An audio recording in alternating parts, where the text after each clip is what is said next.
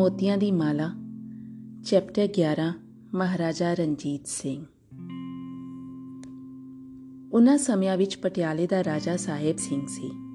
ਮਹਾਰਾਜਾ ਰਣਜੀਤ ਸਿੰਘ ਨੂੰ ਇਹ ਖਬਰ ਮਿਲੀ ਕਿ ਰਾਜਾ ਸਾਹਿਬ ਸਿੰਘ ਅਤੇ ਉਸ ਦੀ ਰਾਣੀ ਆਸਕੌਰ ਵਿੱਚ ਕੋਈ ਘਰੇਗੀ ਝਗੜਾ ਚੱਲ ਰਿਹਾ ਸੀ। ਝਗੜਾ ਇਹ ਸੀ ਕਿ ਰਾਣੀ ਚਾਹੁੰਦੀ ਸੀ ਕਿ ਰਾਜਾ ਸਾਹਿਬ ਸਿੰਘ ਉਸਦੇ ਪੁੱਤਰ ਕਰਮ ਸਿੰਘ ਨੂੰ ਰਾਜ ਤਿਲਕ ਦੇ ਦੇਣ। ਪਰ ਰਾਜਾ ਇਹ ਗੱਲ ਮੰਨਣ ਨੂੰ ਤਿਆਰ ਨਹੀਂ ਸੀ।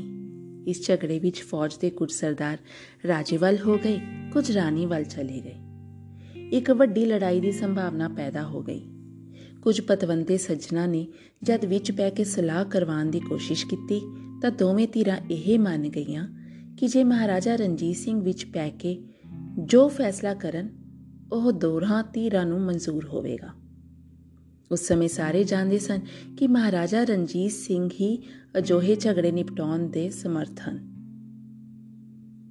ਇਸ ਕੰਮ ਲਈ ਇੱਕ ਏਲਚੀ ਨੂੰ ਮਹਾਰਾਜੇ ਪਾਸ ਭੇਜਿਆ ਗਿਆ ਜਿਸ ਨੇ ਮਹਾਰਾਜੇ ਨੂੰ ਸਾਰੀ ਗੱਲ ਸੁਣਾਈ ਮਹਾਰਾਜੇ ਨੇ ਉਸ ਏਲਚੀ ਦੀ ਬੇਨਤੀ ਨੂੰ ਪ੍ਰਵਾਨ ਕੀਤਾ ਅਤੇ ਕੁਝ ਫੌਜਾਂ ਨਾਲ ਲੈ ਕੇ ਪਟਿਆਲੇ ਪਹੁੰਚ ਗਏ ਪਟਿਆਲੇ ਦੇ ਰਾਜੇ ਸਾਹਿਬ ਸਿੰਘ ਨੇ ਬੜੇ ਸਨਮਾਨ ਨਾਲ ਮਹਾਰਾਜੇ ਦਾ ਸਵਾਗਤ ਕੀਤਾ ਪਟਿਆਲੇ ਦੇ ਇੱਕ ਪ੍ਰਸਿੱਧ ਬਾਗ ਵਿੱਚ ਮਹਾਰਾਜੇ ਦਾ ਉਤਾਰਾ ਕਰਵਾਇਆ ਗਿਆ ਕੁਝ ਦਿਨ ਠਹਿਰ ਕੇ ਮਹਾਰਾਜੇ ਨੇ ਦੋਹਾਂ ਧਿਰਾਂ ਨੂੰ ਆਪਣੇ ਪਾਸ ਬੁਲਾਇਆ ਅਤੇ ਉਹਨਾਂ ਦੇ ਵਿਚਾਰ ਸੁਨੇ ਮਹਾਰਾਜੇ ਨੇ ਫਿਰ ਆਪਣੇ ਕੁਝ ਸਲਾਹਕਾਰਾਂ ਨਾਲ مشورہ ਕਰਕੇ ਫੈਸਲਾ ਸੁਣਾ ਦਿੱਤਾ ਮਹਾਰਾਜੇ ਨੇ ਕਿਹਾ ਪਟਿਆਲੇ ਦੀ ਰਾਜਗੱਦੀ ਰਾਜਾ ਸਾਹਿਬ ਪਾਸੀ ਰਹੇਗੀ ਪਰ ਉਹਨਾਂ ਦੇ ਪੁੱਤਰ ਟਿੱਕਾ ਕਰਮ ਸਿੰਘ ਅਤੇ ਰਾਣੀ ਆਸਕੌਰ ਨੂੰ 50000 ਰੁਪਏ ਦੀ ਵਾਰਸ਼ਿਕ ਜਾਗੀਰ ਦਿੱਤੀ ਜਾਵੇ।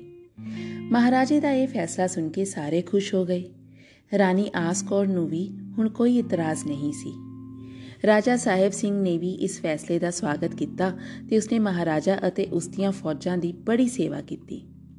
ਜਦ ਮਹਾਰਾਜਾ ਵਿਦਾ ਹੋਣ ਲੱਗਾ ਤਾਂ ਰਾਜਾ ਸਾਹਿਬ ਸਿੰਘ ਨੇ ਉਹਨਾਂ ਨੂੰ ਬਹੁਤ ਕੀਮਤੀ ਸੁਗਾਤਾਂ ਭੇਟ ਦਿੱਤੀਆਂ। ਇਨ੍ਹਾਂ ਸੁਗਾਤਾਂ ਵਿੱਚ ਇੱਕ ਪਿੱਤਲ ਦੀ ਤੋਪ ਅਤੇ ਇੱਕ ਕੀਮਤੀ ਮੋਤੀਆਂ ਦੀ ਮਾਲਾ ਵੀ ਸੀ। ਮਹਾਰਾਜਾ ਜੀ ਜਦ ਇੱਕ ਵੱਡੇ ਦਰਬਾਰ ਵਿੱਚ ਬੈਠੇ ਹੋਏ ਸਨ, ਤਾਂ ਪਟਿਆਲੇ ਦੇ ਰਾਜੇ ਨੇ ਇਹ ਮਾਲਾ ਉਹਨਾਂ ਦੇ ਗਲ ਵਿੱਚ ਪਾਈ। ਉਸ ਮਾਲਾ ਨੂੰ ਵੇਖ ਕੇ ਰਾਜੇ ਦਾ ਪੁੱਤਰ ਕਰਮ ਸਿੰਘ ਮਹਾਰਾਜੇ ਦੀ ਗੋਦੀ ਵਿੱਚ ਆ ਬੈਠਾ ਤੇ ਕਹਿਣ ਲੱਗਾ, ਮਹਾਰਾਜ ਜੀ, ਇਹ ਮਾਲਾ ਤਾਂ ਮੇਰੀ ਹੈ।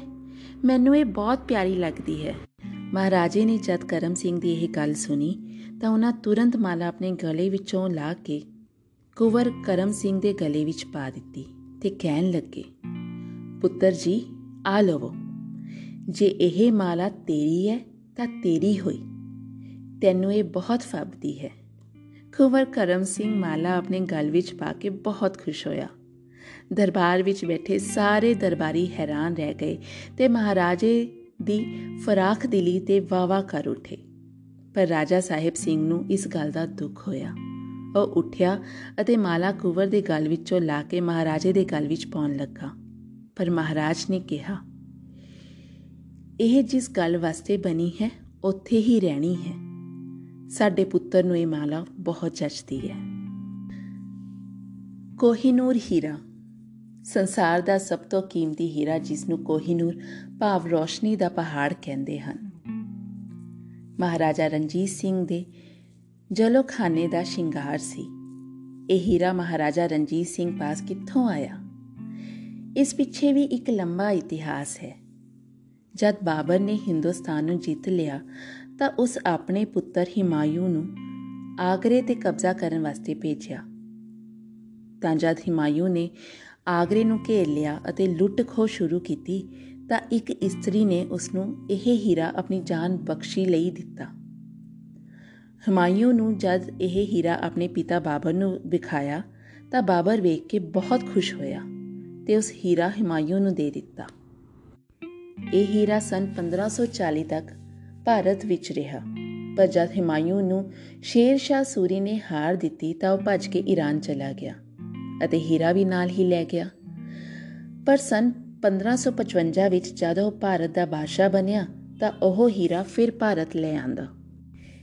ਫਿਰ ਸਨ 1739 ਤੱਕ ਇਹ ਹੀਰਾ ਮੁਗਲ ਬਾਦਸ਼ਾਹਾਂ ਪਾਸ ਰਿਹਾ ਪਰ ਜਦ ਸਨ 1739 ਵਿੱਚ ਨਾਦਰ ਸ਼ਾਹ ਅਬਦਾਲੀ ਨੇ ਅਹਿਮਦ ਸ਼ਾਹ ਰੰਗੀਲੇ ਨੂੰ ਹਰਾ ਕੇ ਦਿੱਲੀ ਦੇ ਖਜ਼ਾਨੇ ਤੇ ਕਬਜ਼ਾ ਕੀਤਾ ਤਾਂ ਇਹ ਹੀਰਾ ਉਸ ਪਾਸ ਚਲਾ ਗਿਆ ਉਸ ਸਮੇਂ ਤੱਕ ਇਸ ਹੀਰੇ ਦਾ ਕੋਈ ਨਾਂ ਨਹੀਂ ਸੀ ਪਰ ਜਦ ਨਾਦਰ ਸ਼ਾਹ ਨੇ ਇਸ ਹੀਰੇ ਨੂੰ ਵੇਖਿਆ ਤੇ ਹੈਰਾਨੀ ਵਿੱਚ ਉਸਦੇ ਮੂੰਹੋਂ ਨਿਕਲ ਗਿਆ ਕੋਹੀਨੂਰ ਭਾਵ ਰੋਸ਼ਨੀ ਦਾ ਪਹਾੜ ਉਸ ਤੋਂ ਬਾਅਦ ਇਹ ਹੀਰਾ ਕੋਹੀਨੂਰ ਦੇ ਨਾਂ ਨਾਲ ਪ੍ਰਸਿੱਧ ਹੋਇਆ। ਨਾਦਰ ਸ਼ਾਹ ਇਸ ਹੀਰੇ ਨੂੰ ਖੁਰਾਸਾਨ ਲੈ ਗਿਆ। ਜਦ ਸਨ 1747 ਨੂੰ ਨਾਦਰ ਸ਼ਾਹ ਮਾਰਿਆ ਗਿਆ, ਤਾਂ ਇਹ ਹੀਰਾ ਅਹਿਮਦ ਸ਼ਾਹ ਅਬਦਾਲੀ ਦੇ ਕਬਜ਼ੇ ਵਿੱਚ ਆ ਗਿਆ। ਇਹ ਹੀਰਾ ਫਿਰ ਕਾਬਲ ਦੇ ਬਾਦਸ਼ਾਹ ਸ਼ਾਹ ਸੁਜਾ ਪਾਸ ਆਇਆ। ਸਨ 1812 ਵਿੱਚ ਸ਼ਾਹ ਸੁਜਾ ਅਤੇ ਬਾਦਸ਼ਾਹ ਜ਼ਮਾਨ ਆਪਣੇ ਬਾਲ ਬੱਚਿਆਂ ਸਮੇਤ ਰਾਜਸੀ ਪਨਾਹ ਲਈ ਲਾਹੌਰ ਨੂੰ ਆਏ। ਪਰ ਰਾਹ ਵਿੱਚ ਅਟਕ ਦੇ ਗਵਰਨਰ ਜਹਾਨਦਾਦ ਖਾਨ ਨੇ ਸ਼ਾਹ ਸੁਜਾ ਨੂੰ ਕੈਦ ਕਰ ਲਿਆ ਅਤੇ ਉਸਨੇ ਆਪਣੇ ਭਰਾ ਕਸ਼ਮੀਰ ਦੇ ਗਵਰਨਰ ਅਤਾ ਬੇਗ ਕੋਲ ਕਸ਼ਮੀਰ ਭੇਜ ਦਿੱਤਾ। ਉਸ ਦਾ ਭਰਾ ਅਤੇ ਬਾਕੀ ਦਾ ਪਰਿਵਾਰ ਲਾਹੌਰ ਪਹੁੰਚ ਗਏ, ਜਿੱਥੇ ਮਹਾਰਾਜਾ ਰਣਜੀਤ ਸਿੰਘ ਨੇ ਉਹਨਾਂ ਦੀ ਰਿਹਾਇਸ਼ ਅਤੇ ਖੁਰਾਕ ਦਾ ਚੰਗਾ ਇੰਤਜ਼ਾਮ ਕਰ ਦਿੱਤਾ। ਸ਼ਾਹ ਸੁਜਾ ਦੀ ਵੱਡੀ ਬੇਗਮ ਵਫਾ ਬੇਗਮ ਨੇ ਇੱਕ ਦਿਨ ਫਕੀਰ ਅਜ਼ੀਜ਼ ਦੀਨ ਕੋਲ ਬੇਨਤੀ ਕੀਤੀ ਕਿ ਜੇ ਉਹ ਉਸਦੇ ਪਤੀ ਸ਼ਾਹ ਸੁਜਾ ਨੂੰ ਕਸ਼ਮੀਰ ਦੀ ਕੈਦ ਵਿੱਚੋਂ ਛਡਵਾ ਲਿਆਉਣ, ਤਾਂ ਉਹਨਾਂ ਨੂੰ ਕੋਹੀਨੂਰ ਹੀਰਾ ਦੇਵੇਗੀ। ਫਕੀਰ ਅਜ਼ੀਜ਼ ਦੀਨ ਨੇ ਇਸ ਬਾਰੇ ਮਹਾਰਾਜਾ ਰਣਜੀਤ ਸਿੰਘ ਨੂੰ ਦੱਸਿਆ। ਮਹਾਰਾਜਾ ਨੇ ਫਕੀਰ ਦੀ ਗੱਲ ਪ੍ਰਵਾਨ ਕਰ ਲਈ ਤੇ ਕਸ਼ਮੀਰ ਤੇ ਹਮਲਾ ਕਰਨ ਦੀਆਂ ਤਿਆਰੀਆਂ ਸ਼ੁਰੂ ਹੋ ਗਈਆਂ। ਉਸ ਸਮੇਂ ਕਾਬਲ ਦਾ ਵਜ਼ੀਰ ਫਤਿਹ ਖਾਨ ਵੀ ਕਸ਼ਮੀਰ ਤੇ ਹਮਲਾ ਕਰਨ ਜਾ ਰਿਹਾ ਸੀ। ਜਦ ਉਸ ਮਹਾਰਾਜਾ ਤੋਂ ਸਹਾਇਤਾ ਮੰਗੀ ਤਾਂ ਮਹਾਰਾਜੇ ਨੇ ਖੁਸ਼ੀ-ਖੁਸ਼ੀ ਉਸਦੀ ਮਦਦ ਕਰਨੀ ਪ੍ਰਵਾਨ ਕਰ ਲਈ। ਬੜਾ ਭਾਰੀ ਯੁੱਧ ਹੋਇਆ ਤੇ ਸਿੰਘ ਸ਼ਾਹ ਸੁਜਾ ਨੂੰ ਰਿਹਾ ਕਰਵਾਉਣ ਵਿੱਚ ਕਾਮਯਾਬ ਹੋ ਗਏ ਉਹ ਉਸ ਨੂੰ ਲਾਹੌਰ ਲੈ ਆਏ। ਪਰ ਜਦ ਵਫਾ ਬੇਗਮ ਤੋਂ ਕੋਹੀਨੂਰ ਹੀਰਾ ਮੰਗਿਆ ਗਿਆ ਤਾਂ ਉਹ ਕੁਝ ਟਾਲ ਮਟੋਲ ਕਰਨ ਲੱਗੀ। ਪਰ ਮਹਾਰਾਜਾ ਆਪਣੇ ਮਹਿਮਾਨ ਨਾਲ ਜ਼ਬਰਦਸਤੀ ਨਹੀਂ ਸੀ ਕਰਨਾ ਚਾਹੁੰਦੇ। ਇਸ ਲਈ ਉਹਨਾਂ ਨੇ ਉਸ ਹੀਰੇ ਦੇ ਮੁੱਲ ਵਜੋਂ ਉਹਨਾਂ ਨੂੰ 50000 ਰੁਪਏ ਸਾਲਾਨਾ ਦੀ ਜਾਗੀਰ ਅਤੇ 3 ਲੱਖ ਰੁਪਏ ਨਗਦ ਦਿੱਤੇ।